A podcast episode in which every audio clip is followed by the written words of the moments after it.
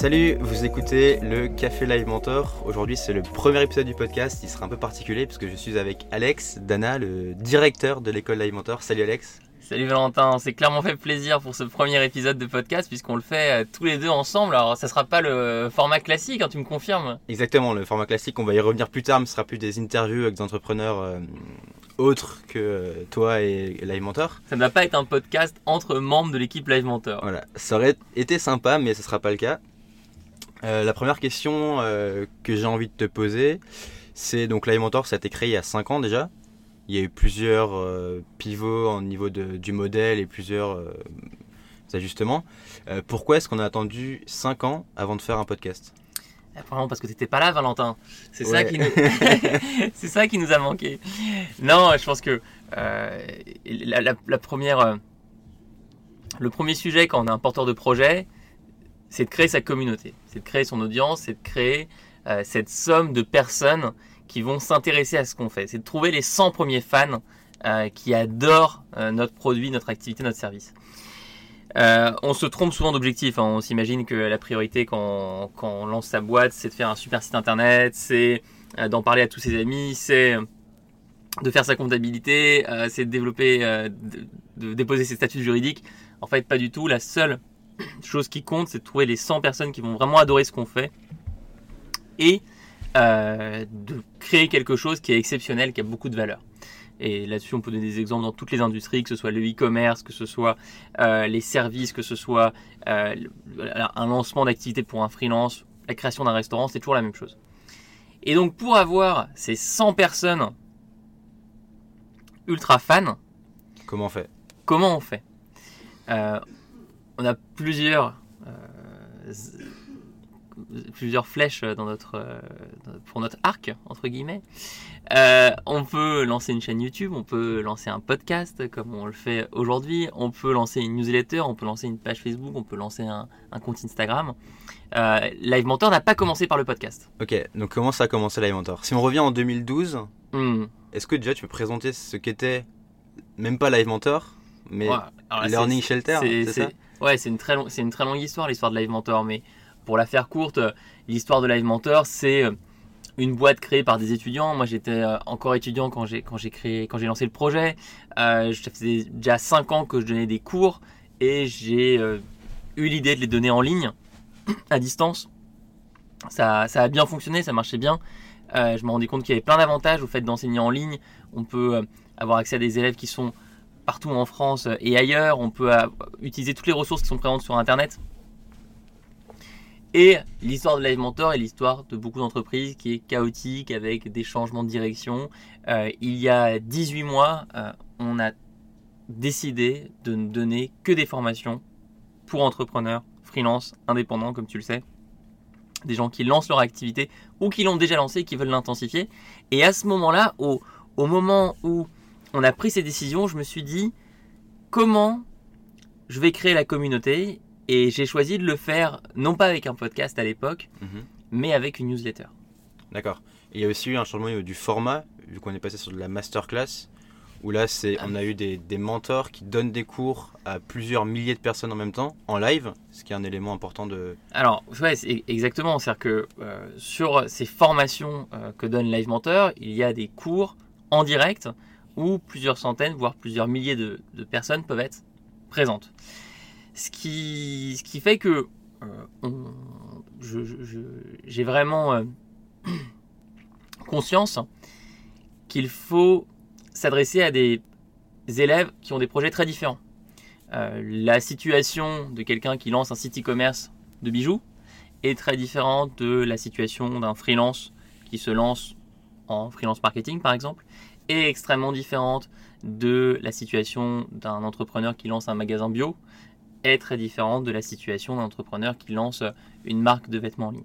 D'où l'idée d'une newsletter où on produit beaucoup de contenu spécifique pour chaque type de projet. Donc tu parlais de communauté, la première pierre entre guillemets, la première roue du skateboard, si on, parce que nous on fait souvent l'analogie du skateboard pour décrire un projet, donc on commence pas tout de suite par une voiture, mais on fait d'abord la première version un petit peu bêta de la voiture, c'est un skateboard pour se déplacer. Première version de la communauté, c'est la newsletter où tu essaies de parler à tout le monde. Ouais. Et j'étais mort de peur. J'étais mort de trouver quand j'ai écrit ma première newsletter. C'était quoi le sujet, tu t'en souviens? Oui, oui, je m'en souviens. C'était la stratégie du contre-pied. Ouais. C'était le contre-pied. la toute première euh, newsletter. J'ai mis trois semaines à l'écrire. Euh, ça me semble dingue quand, quand j'y repense. Euh, mais j'étais vraiment extrêmement stressé parce que c'est la première fois que je prenais la parole. Donc je savais pas sur quoi écrire. Et au final, j'ai choisi ce sujet un peu par hasard, le, contre-pied. Alors ça, veut dire quoi le contre-pied? Ça veut dire que bah, on n'est pas tout le temps obligé de faire la même chose que les autres. Euh, on n'est pas obligé de copier à 100% la stratégie de communication de ses concurrents. On n'est pas obligé d'avoir un ton qui est fade. on peut décider de faire quelque chose de différent. Et je prenais effectivement l'exemple de, de, de Live Mentor, dans la mesure où moi je forme des entrepreneurs. quand je donne un cours, je me rends bien compte que j'ai un style qui est différent de, la tendance globale euh, sur la formation aux entrepreneurs, qui pour moi se résume malheureusement trop souvent à la méthode miracle, euh, où on te dit euh, fais ceci et tu seras millionnaire. et pas pour différentes raisons, j'ai choisi de faire une pédagogie très différente. et donc je, je, prenais cet exemple et d'autres pour parler de cette stratégie du contre-pied. D'accord. Et puis ensuite, il y a eu euh, donc il y a eu le stress avant l'envoi énorme. Euh, je crois que j'ai planifié, tu sais, sur Mailchimp, tu as le petit singe. Alors Mailchimp, c'est un outil d'emailing hein, pour ceux qui connaissent pas, euh, qui est représenté par un gros singe. Et ce singe vous fait un signe positif quand vous planifiez la newsletter. moi, j'avais tout le temps le signe positif parce que je planifiais et je déplanifiais tellement j'avais peur de l'envoyer. Donc j'arrêtais pas de voir le singe qui me disait vas-y fais-le et puis en fait je, je, déplanifiais. finalement je l'ai quand même envoyé. Ok, donc première brique newsletter, première roue du skateboard. Première newsletter, toute première newsletter. Et ensuite tu as, pris un rythme régulier, euh, comment ça s'est passé? Ensuite j'ai vu les réponses. Euh, donc j'ai shooté la toute première un matin à 8h. Il y avait combien de personnes sur la... Ah il y avait pas beaucoup. reçu? Il y avait, il y avait 300, 320 personnes. Ok. Et j'ai reçu 50 réponses. C'est énorme déjà. Ouais, et là j'ai vraiment, euh, ah, j'ai vraiment pris un pied énorme. j'ai adoré, c'est un des meilleurs souvenirs, je pense, de, de l'histoire de live. C'est de voir ma boîte mail qui se remplit de réponses, parfois des réponses courtes, parfois des réponses très longues. Merci, c'était génial, c'était super. À ce moment-là, j'ai compris que créer du contenu, euh, ça pouvait euh, aider les gens et, ça pouvait créer des relations personnelles. donc c'était super. Euh, j'espère qu'on aura la même chose avec le podcast. Euh, et hum, après, on pourra parler peut-être des différents justement entre les différents euh, supports, les différents types de messages.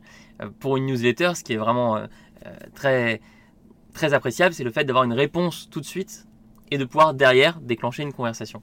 Donc ça m'a motivé, ça m'a donné envie de continuer. Je me suis renseigné énormément sur le storytelling, sur le copywriting. J'ai compris que la priorité c'était la régularité, donc j'ai commencé à faire un calendrier éditorial avec mes thèmes de newsletter. Je me suis enfermé pendant deux heures, un week-end dans les bureaux, et je me suis dit tu sors pas tant que tu n'as pas 100 thèmes de newsletter sur un, Excel. Euh, je, suis sorti euh, avec 90 thèmes, euh, mais c'était déjà pas mal. Et donc ça a été la, première étape pour, pour fédérer la communauté Live Mentor, c'était les, les prémices de la communauté. Ensuite, euh, l'étape 2, ça a été quoi? Ça a été une page Facebook? Alors, ça a d'abord été les groupes Facebook. Les groupes Facebook? Une fois que la newsletter a été en place, qu'elle a été régulière, euh, qu'on a eu certains hits comme euh, une newsletter où on parlait euh, d'une proposition qu'on avait reçue pour apparaître dans un film avec une James Bond girl. Euh, qui avait, qui avait été assez exceptionnelle. on est ensuite passé sur les groupes Facebook. Pourquoi les groupes Facebook? Parce que bah, dans les formations Live Mentor, on a très vite compris que les élèves avaient besoin de se parler entre eux, avaient besoin d'échanger, avaient besoin de se soutenir mutuellement, avaient besoin euh, de nouer des partenariats euh, dans, leurs dans leur activité. Et de parler aussi avec les mentors et les membres de l'équipe Live Mentor, ouais, qui est aussi très important. Euh, exactement, qu'on puisse nous être présents tout au long de la formation pour les accompagner. la manière la plus rapide de créer euh, cet espace de discussion, c'était le groupe Facebook. Donc on a mis les premiers élèves dedans et puis ensuite au fur et à mesure on ajoute les élèves. Et là on a compris les spécificités d'un groupe Facebook euh, qui, sont, qui sont encore une fois euh, très différentes des spécificités d'une newsletter ou d'un podcast. Le groupe Facebook, ce qui est génial, c'est que ta communauté s'exprime publiquement, mais dans un espace privé. Donc on, on dit des choses qu'on dirait pas sur Internet euh, publiquement. Parce qu'on est en confiance parce qu'on sait que ça sortira pas du groupe. Ouais. Parce qu'il y a également, et ça c'est très important pour tous ceux qui créent des groupes Facebook, une barrière à l'entrée. Il y a un, commitment, il y a, un, il y a un engagement. Euh, et ça, c'est comme dans les clubs de lecture aux États-Unis. Enfin, c'est super intéressant d'analyser ça sous cette forme. Euh, moi, j'ai utilisé un outil qui s'appelle Gritix. Ouais. G-R-Y-T-I-C-S.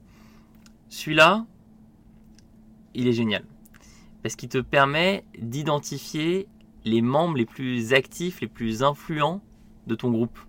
Et moi, je me suis rendu compte qu'il y avait euh, une petite dizaine d'élèves euh, qui étaient les délégués de classe, quoi. Ouais. à fond. Donc, ils commentaient tous les messages. Ils aidaient les autres. Donc, du coup, je suis allé les voir. Je leur ai dit, mais euh, c'est super sympa, merci beaucoup de faire ça. comment est-ce que je peux t'aider? On a commencé à faire des portraits d'élèves. On a commencé à faire un règlement intérieur du groupe Facebook parce que c'est élèves euh, les plus engagés nous disaient euh, bah, il faudrait bien mettre quelques règles pour euh, cadrer les messages, pousser tout le monde à faire un effort de rédaction. Donc ça, c'était une, une, autre découverte. Et ensuite, on s'est aussi rendu compte que les groupes Facebook étaient une manière super efficace d'avoir du feedback direct sur Live Mentor, sur le format des formations, sur le modèle euh, pédagogique. On, a dû, on doit être à la sixième itération sur le modèle pédagogique euh, des formations pour entrepreneurs. Et si à chaque fois ça s'améliore, c'est grâce à 90% aux feedbacks qui sont sur ce groupe. De la communauté, quoi. Et tu parlais, et enfin, tu parlais justement des, des gens qui sont sur, le groupe. C'est quel type de profil d'entrepreneur? C'est hyper varié. C'est très varié, mais il y a trois grandes catégories. Il y a les entrepreneurs web. Ouais. Les gens qui ont une activité 100% online, site e-commerce. E-commerce, blog. Blog, médias en ligne. Des freelances. Euh, ou ça rentre dans une catégorie à Les freelances, c'est une catégorie à part. Les entrepreneurs web, c'est vraiment, j'ai une activité 100% web. Euh, je vends mes produits sur Internet. Euh, je suis un blog, je suis un média en ligne, je suis un site e-commerce, je suis un modèle SaaS. Deuxième grande catégorie, les freelances. Graphistes, développeurs, freelance en communication, coach, thérapeute, euh, architecte. Euh, c'est également des thématiques euh, de, freelancing. C'est montant contre un, revenu. Et troisième grand groupe, c'est les indépendants, c'est ceux qui ont une activité locale. Donc les restaurants par exemple, les maisons d'hôtes, les gîtes, les espaces de coworking. Ça c'est la troisième grande catégorie. Et ce qui est super intéressant avec ces groupes, c'est que ça crée une notion où en fait tout le monde, euh, tous ceux qui ont, des activités en commun, ils s'entraident entre eux parce qu'ils ont vécu des choses que l'autre n'a pas vécues, ils sont à un niveau plus ou moins avancé et donc ils se tirent vers le haut ils partagent des conseils. Et ça, c'est la, grande force de la communauté et c'est pour ça que bah, Live Mentor met aussi autant en avant à la fois les groupes, la newsletter, mm. que maintenant on en vient à créer des événements physiques avec mm. euh, des grandes journées de conférences euh, et que les élèves eux-mêmes euh, organise des événements physiques, bah, notamment des apéros, où on le voit de plus en plus. Quoi. Ouais, ça c'est la magie quand tu crées une communauté, c'est que tu es toujours surpris parce que la communauté commence à faire sans toi. Euh, là-dessus, il y a des exemples sur Internet qui sont dix fois plus avancés que, que Live Mentor. Hein. Airbnb, par exemple, a énormément utilisé les communautés à, son lancement. Il faisait des communautés dans chaque ville. Euh, Blablacar faisait des apéros sur le covoiturage en 30 villes de France et il faisait un tour de France du covoiturage. Donc, dans des exemples, on peut en trouver vraiment plein. Euh, ce qui est intéressant, c'est les mécanismes profonds de la communauté. Euh, les, les, tu crées des rencontres physiques à partir d'une expérience online. Et ça, je trouve ça assez génial. Ok. Et donc si on, si on en revient donc, au format que nous on essaie de mettre en place chez Live Mentor, donc il y a eu la newsletter, les groupes Facebook. La prochaine étape, ça a été quoi? Ça a été la page Facebook. Donc, on a, encore une fois, moi j'étais très radical. Donc je voulais pas qu'on touche à Instagram, je voulais pas qu'on touche à YouTube, je voulais pas qu'on touche à Twitter. Je voulais surtout qu'on fasse les choses les unes après les autres de manière patiente, mais qu'à chaque fois on, essaie de le faire bien. Bien. Et, Donc on se disperse pas et on prend un canal et on essaie de le maîtriser. C'est ça. Moi j'ai vraiment l'approche euh, petit artisan euh, dans sa hutte euh, avec son marteau et son burin qui est en train de taper sur sa petite pierre philosophale et qui s'il faut trois mois pour la sortir, il, parfaitement il, le fait quoi. donc d'abord la, la newsletter. Ensuite les groupes Facebook. À ce moment-là, je fais le constat suivant. Ma communauté, il y a trois niveaux. Il y a un premier cercle qui est le plus important, ce sont mes élèves qui sont en formation. Les, ultra fans, quoi, ceux qui voilà, Ceux qui, ceux qui sont euh, les élèves. Ensuite, j'ai un cercle un peu plus euh, élargi, qui sont les personnes qui connaissent déjà Live Mentor et qui suivent. Donc les abonnés à la newsletter. Et puis après, il y a un troisième cercle qui sont les gens qui connaissent pas Live Mentor. Et avec les groupes Facebook, j'avais un bon espace d'animation et de développement de ma communauté pour les élèves. Avec la newsletter, on, avait créé, et puis tu l'as repris toi maintenant, euh, euh, un super euh, moyen de communication envers les personnes qui nous connaissent déjà. Et il nous fallait un moyen d'expression vers, le, vers le monde entier. et, on a choisi Facebook on a choisi Facebook euh, parce qu'on connaissait déjà très bien, grâce au groupe Facebook, le fonctionnement de Facebook. C'était un peu le euh, prolongement euh, naturel des groupes. C'était la page. C'était le prolongement naturel parce que aussi on voyait tellement d'histoires sympas au sein des groupes qu'on se disait on peut les partager sur la page. Et facilement pour le coup. Et facilement. L'inspiration, la page Facebook qui moi m'a beaucoup inspiré, c'est Humans of New York. Donc euh, l'histoire du of New York en, deux mots, c'est un photographe américain euh, qui vit à New York, euh, Brandon Stanton, qui est en galère totale. il n'a pas de boulot, il passe ses journées à Central Park du coup avec son appareil photo. Et un jour, il décide de parler aux gens qui sont à côté de lui à Central Park. Ça, c'est les Américains, ils se parlent tout le temps entre eux. Il, il, il écoute leur histoire, il prend une photo, il la met sur une page qu'il intitule Humans of New York. Mais au lieu de simplement mettre la photo, il fait un texte, un sublime texte, euh, écrit à la première personne, donc au nom de la personne qui est photographiée, qui raconte son histoire. Et il en fait un par jour. Et il en fait un par jour. Et aujourd'hui, il a 18 millions de fans. Ouais. Et il fait des films, des livres. Il fait, euh, voilà, il, fait, il fait, des films. Il a fait, je crois, trois livres, c'est ça? Ouais, quelque chose comme ça. Trois livres euh, best-seller Amazon, 1650 commentaires sur Amazon, ce qui est. C'est fou.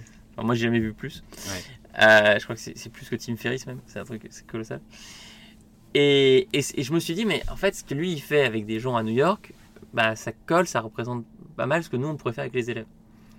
Puisque justement, tout ce que je veux, euh, euh, tout, ce, tout ce que je veux en tant que porteur de projet, c'est voir des parcours d'autres porteurs de projets. Similaires au mien et si possible pas tellement avancés pour que je puisse voir la progression. Exactement.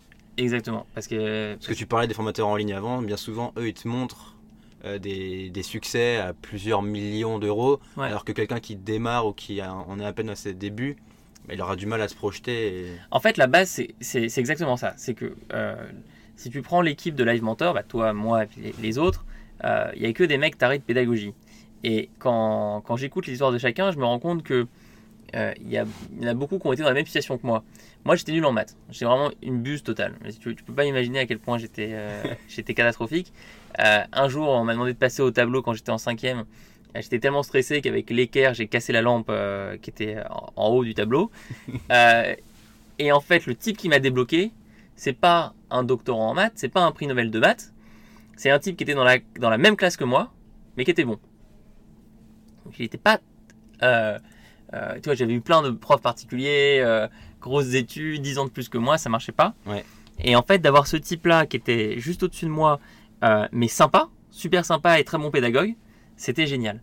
Et je pense que les 40, on a, je sais pas, je sais pas combien, 40, 45 000 fans qu'on a sur Facebook et le fait qu'il y ait certaines publications avec euh, une centaine, 200 commentaires, ça, ça vient de, de ce choix où sur le coup on s'est, on s'est pas planté. Euh, on s'est dit mais quel est le, bon message, la bonne communication pour des porteurs de projets, bah, c'est des histoires vraies déjà, c'est des histoires euh, réalistes et c'est des histoires de personnes qui euh, sont euh, dans l'excitation de l'entrepreneuriat encore. C'est pas encore gagné parce que de toute façon c'est jamais gagné, mm. mais il y a eu des premières très jolies avancées et, et on peut s'en inspirer.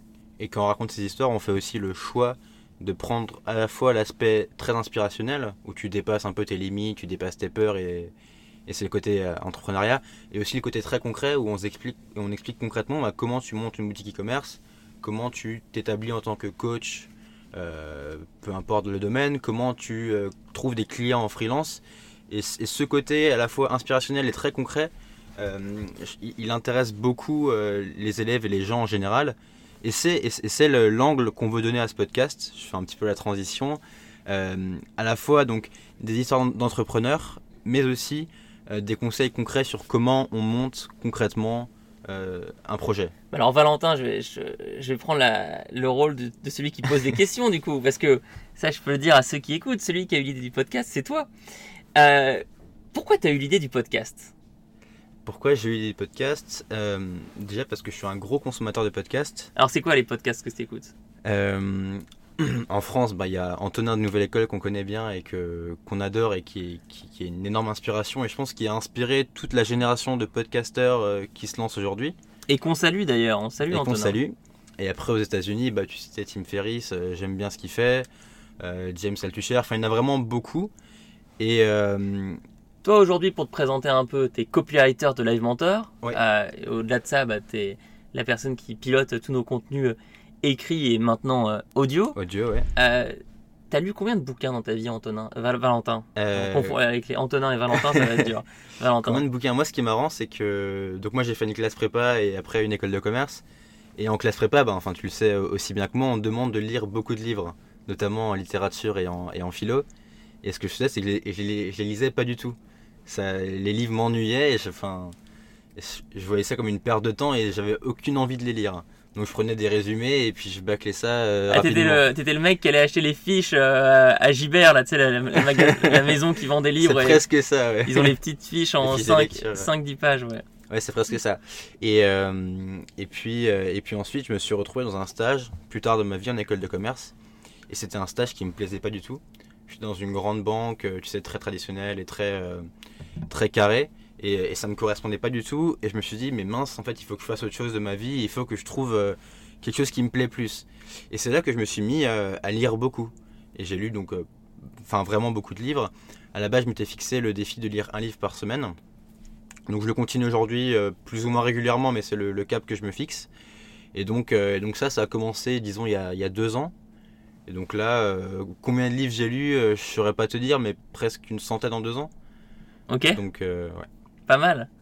Pas mal. Et donc, tu as commencé par la lecture. Ouais. Et ensuite, tu as découvert les podcasts. Les podcasts, ouais, c'est en fait c'est un peu le prolongement de la lecture au format audio. J'ai aussi écouté des livres audio, euh, mais le podcast c'est le prolongement de la lecture au format audio, ouais.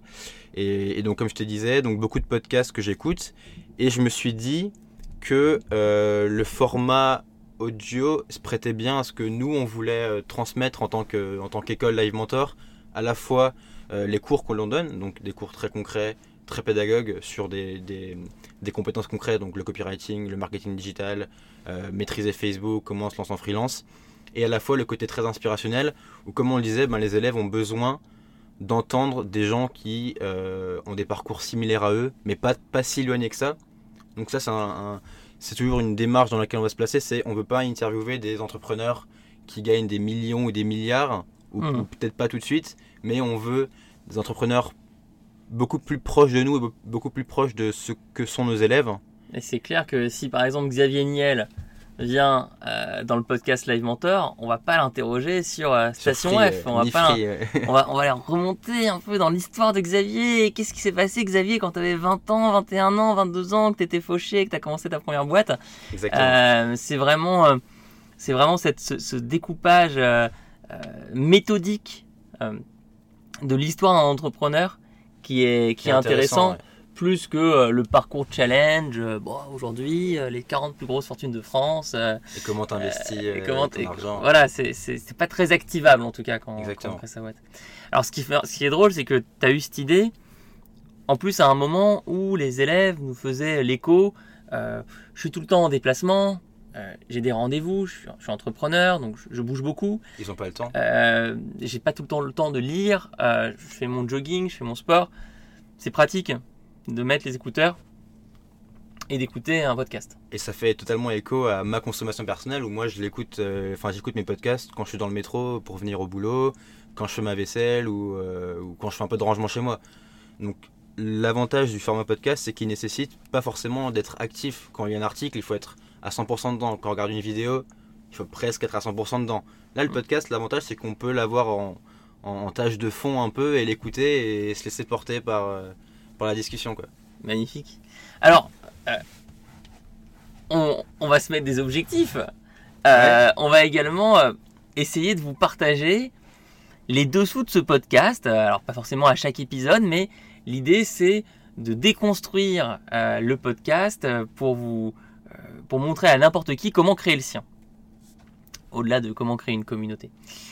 donc l'objectif qu'on se met, 500 000 écoutes en 12 mois, on va être. Euh, ouais, pourquoi pas? Ça te va comme objectif? On peut se les marquer, ouais. Allez, c'est fixé. 500 000 écoutes en 12 mois.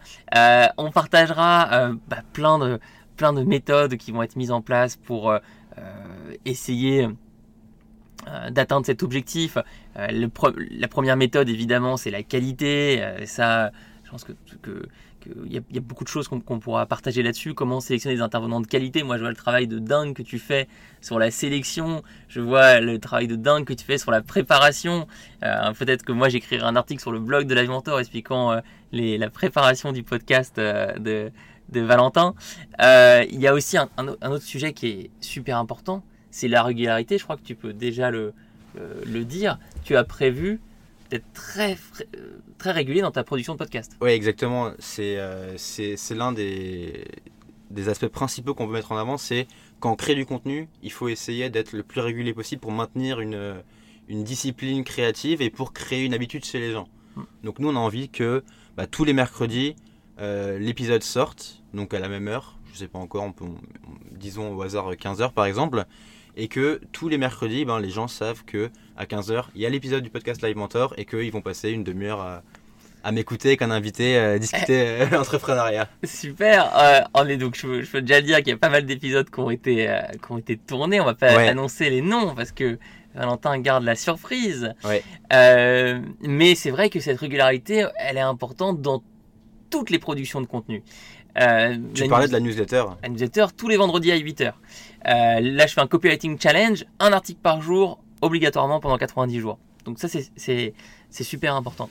Euh, un, élément qu'on va également essayer de, mettre en place, c'est de prendre des invités et de les pousser à donner des actions applicables pour les élèves qui écoutent, pour les personnes qui écoutent. Quand on prend quelqu'un qui a un site e-commerce, on essaye de lui poser des questions. Oui, mais concrètement, comment tu as eu tes 10 premiers clients? Comment tu as eu tes 100 premiers abonnés à la newsletter? Ça a été quoi les moments pivots? Qu'est-ce que tu as mis en place que d'autres personnes peuvent répliquer? Euh, Ça, on va, on va être extrêmement euh, attentif à ce, sujet-là. Toujours cette volonté d'être à la fois inspiration, parce que c'est toujours très intéressant, mais comme tu le dis, très concret, avec, euh, avec des conseils applicables. Et en fait, l'idée, c'est de se dire, ok, j'ai écouté ce podcast, et j'ai des clés après pour mon activité à moi. Super clair. Super clair. Euh, Valentin, autre question. Pour toi, euh, l'invité euh, avec qui tu rêverais de passer une heure dans le podcast Live Mentor, c'est qui? Je sais pas du tout. il n'avait pas prévu les questions. Hein. J'annonce à tout le monde que. Pas du tout, non, non, il me prend par surprise. je mets Valentin sur le gris exprès pour le premier épisode du podcast. Non, ah ouais, je, je, peux répondre, mais c'est pas un français malheureusement. Mais c'est pas grave, on peut très bien imaginer que le podcast Live Mentor va être avec également des invités anglophones. Ouais, il va falloir que je monte un peu mon niveau d'anglais du coup, mais euh, pourquoi pas. Euh, non, c'est un, un, auteur américain que, bah, que moi j'aime beaucoup qui s'appelle Ryan Holiday. Euh, je, Ryan Holiday Ouais, c'est ça. Je lis tous ses bouquins et. Et c'est un peu ma référence en termes d'écriture et de, de copywriting. Alors, présente-le nous un peu. Euh, qu'est-ce qu'il a fait dans sa vie, Ryan? Ryan Holiday, il a un parcours euh, très à l'américaine. C'est-à-dire qu'à 18 ans, il quitte l'école. Il va, il va rejoindre euh, Robert Greene, qui est un autre auteur américain, qui a écrit notamment Les 48 lois du pouvoir, qui est un, gros best-seller. Et en fait, il se met en tant qu'assistant en recherche, donc il fait toutes ses recherches pour ses bouquins. Et en fait, il apprend à ses côtés à comment on fait un bouquin, comment on écrit, comment on crée du contenu et comment on se développe en tant que bah, aussi que com. Et euh, donc il passe deux ou trois ans à ses côtés. Ensuite, il rejoint le, la marque de vêtements American Apparel en tant que directeur marketing. Donc là-bas, il y passe 2-3 ans. Il fait notamment des, des campagnes marketing. euh, American Apparel, c'est les vêtements. c'est les vêtements, ouais. Il fait des campagnes marketing euh, qui choquent, mais qui marquent. Et, et il arrive à, à bien développer la marque. Et là, aujourd'hui, ce qu'il fait, donc il a une agence marketing. Il aide notamment Tim Ferriss à, à vendre ses livres. C'est lui qui fait ses campagnes marketing. Et en parallèle, il a une vie d'auteur où là, il sort, euh, il sort un livre euh, tous les ans, voire presque tous les six mois. Donc en termes de, de régularité, euh, pour moi, c'est un bon exemple et c'est euh, ce vers quoi il faut tendre. Quoi. Alors d'ailleurs, un, un sujet dont tu pourras sûrement toi euh, parler avec, avec des invités avec plaisir, c'est comment est-ce qu'on s'auto-édite. On l'a dit, euh, Internet, ça permet de créer des communautés et ça permet de baisser le coût de création d'une entreprise. Euh, si je veux me financer, je peux faire un financement participatif. On essaiera évidemment d'avoir des invités qui ont réussi des financements participatifs. On en a plusieurs dans les élèves. Je pense notamment Ouais. à Ondine, euh, petite Ondine qui a un- une marque de tapis de yoga qui s'appelle Yoga Matata et qui est à 180% de son euh, objectif sur Ulule, c'est incroyable. plateforme de, de financement participatif. Je pense qu'elle va, elle va dépasser les 200 le temps que ce podcast soit publié.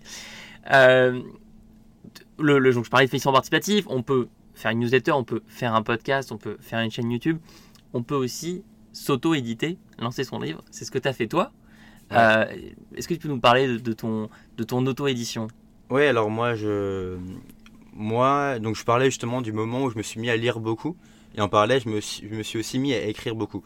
Et donc c'était, l'été 2017, donc l'été dernier. Je me suis dit, en fait, j'écris déjà très régulièrement. Pourquoi est-ce que j'écrirais pas un livre par, un, un article par semaine? Et au bout de six mois, je les mets bout à bout, je fais des modifications, je, fais des liens entre les articles, et ça me fera euh, un livre. Euh, donc c'est exactement ce que j'ai fait. Et euh, à la fin de ces six mois, en fait, je me suis dit que j'allais auto-éditer mon livre, donc grâce notamment à la plateforme Amazon, ça s'appelle KDP. En fait, Am- Amazon KDP. KDP, ouais. En fait, c'est euh, c'est un programme qui permet. En fait, tu as un formulaire, tu rentres le titre, la description, le nom de l'auteur. euh, il te file un, un template donc de Word pour que tu mettes ton texte dedans. T'as pas de pas à soucier des marges, euh, des détails de, de pages, tout est déjà fait. Et en fait, tu as juste à le publier. Et ce qui est génial, c'est que ça te demande aucun coût à avancer en avance. Moi, le fait de publier mon livre, ça me coûte zéro. Hmm. En fait, donc, moi, je peux fixer librement, le- librement le prix du livre en fonction du... Il y a un minimum qui correspond au coût de l'impression. Moi, euh, si on parle concret, mon livre fait 200 pages et le coût d'impression, c'est 3 euros par livre. À partir de ce montant de 3 euros, je peux fixer le prix que je veux à la vente. Donc là, moi, je l'ai mis à 11 euros. Et euh, Amazon prend juste une partie euh, de commission, ce qui, est, ce qui est normal. Mais moi, du coup, Et quel est le montant de la commission Amazon? euh, moi, sur, un- sur, un, sur un prix de vente de 11,50, j'ai 60 centimes de TVA, 3 euros de coût d'impression, et moi, je prends 3 euros à la fin. Donc, c'est équivalent à, à 3 euros, euh, Donc tu as, 3 euros qui vont chez Amazon? 3 euros plus 3 euros d'impression sur 200 pages. D'accord. Et l'impression, c'est un... Ouais, ok. Donc ça fait... Et en fait, le gros avantage, c'est que moi, j'ai- d'une part, j'ai aucun fonds à avancer, et d'autre part, j'ai pas de stock à avoir. Parce que l'avantage du programme, c'est qu'en fait, ils impriment en flux tendu dès qu'il y a une commande. Hmm. Donc il y a, pour moi, il y a, j'ai rien à gérer en fait. J'ai juste à le mettre en ligne et je m'occupe plus de clair. ni de la livraison, ni des stocks. euh. Donc tu as en gros 54% du prix de vente. Euh, je te faire calculer avec mon téléphone quand même. hein. Je ne suis pas capable de le faire de tête. 54. c'est- 54% qui part chez euh, Amazon pour l'impression et leur commission. Ouais. Euh, alors c'est clair que c'est euh, ce qui te reste à toi, c'est sans commune mesure avec euh, le deal classique d'un écrivain dans une maison d'édition. Exactement. Où parce que c'est, Hmm. tu, tu gardes 4, entre 3 et 5%. c'est ça. Et surtout, euh, la grosse différence, c'est qu'il faut être pris par une maison d'édition. Exactement. Donc tu passes ton temps à envoyer des mails avec euh, le, le premier chapitre de ton livre, avec une présentation, avec euh, tu as dossier à remplir, tu attends la réponse, tu relances, tu passes des coups de fil, tu essaies d'avoir des rendez-vous physiques. Euh, en t'auto-éditant sur Internet, tu réduis ça énormément. Exactement. après, enfin, la maison d'édition t'apporte d'autres avantages. Il t'aide pour la promotion, il t'aide pour la relecture. Moi, j'ai tout fait moi-même, du coup. Mais c'était aussi un choix. Je voulais m'entraîner à, comment est-ce qu'on vend un livre, comment est-ce qu'on euh, comment est-ce qu'on se fait connaître, comment est-ce qu'on crée une communauté aussi. C'était aussi un des challenges que je m'étais fixé. Donc, euh, donc ouais, super intéressant le programme euh, Amazon KDP. Magnifique. Mais je ferai sûrement un article sur le blog parce que tous les élèves me demandent maintenant, euh, dès qu'ils dès qu'ils apprennent que j'ai écrit un livre, ils me demandent comment je l'ai publié. Donc il y aura sûrement un article de blog qui va ouais, arriver prochainement. Il y, a beaucoup de choses à dire, je pense, sur comment on édite un livre sur Internet, comment on lance un album de musique sur Internet. C'est la même chose. C'est, voilà, il y a des, des grosses similitudes. comment on fait connaître un film sur Internet aussi toutes les œuvres artistiques, littéraires, euh, culturelles euh, peuvent utiliser Internet euh, pour créer des communautés. Et à chaque fois, exactement, le, point commun entre toutes ces œuvres différentes, c'est toujours l'aspect communautaire qui est super important quand on veut développer son projet et, se faire connaître. Quoi. Absolument. Magnifique. comment est-ce qu'on va pouvoir suivre le podcast Live Mentor pour finir, Valentin? Alors ça va pas être très compliqué. Bah, déjà, vous pouvez nous suivre sur toutes nos pages Facebook, nos comptes Twitter, euh, le LinkedIn d'Alexandre qui est très actif, euh, où il fait des magnifiques posts dessus. Donc, on va partager toutes les semaines euh, l'épisode. et puis, l'autre méthode, bah, c'est très classique, c'est on s'abonne sur toutes les différentes plateformes de podcast.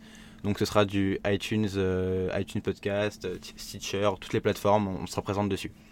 Magnifique, euh, magnifique, ça donne envie. Alors vous avez vu, hein, Valentin, euh, Valentin s'est engagé sur 500 000 écoutes annuelles. Oh je l'ai un, peu forcé à s'engager sur cet objectif en direct. Euh, mais il, fait, il, a, il, a dit, il a dit oui, il a dit oui. Donc je compte sur vous pour l'aider à atteindre cet objectif. Je compte sur vous pour faire bah, la même chose que sur la newsletter, nous donner le maximum de feedback, de retour. Très très important. Euh, on pense aussi faire venir des élèves euh, dans le podcast, faire peut-être des épisodes avec deux trois personnes euh, autour de la table. Ce sera le cas d'ailleurs. Ça sera le cas. Et, et, on prend ce pari super fort qui est de faire un podcast non pas sur le succès, mais sur ce qui vient euh, avant, mm. sur les différentes étapes, et au final, sans partir sur une conclusion trop philosophique, euh, je pense que la raison, c'est que chez l'alimenteur, on croit, on croit pas trop dans, le, dans la notion de succès au final, parce qu'on pense que, on, pense que c'est le parcours qui est excitant, euh, c'est le voyage qui compte, plus que la destination. Merci infiniment Valentin de m'avoir invité comme, comme première Très beau mot de la fin. Comme première invité. ok, ben on se retrouve dès mercredi pour le premier vrai épisode. Euh, pas de spoiler, pas de pas d'infos en première, on, découvrira l'invité. Elle est géniale. Je veux juste te dire qu'elle, elle est exceptionnelle. Merci. Ciao. À la prochaine. Merci d'avoir écouté cet épisode d'introduction. J'espère que ça vous a plu. Moi, je vous dis à mercredi pour le suivant. Salut.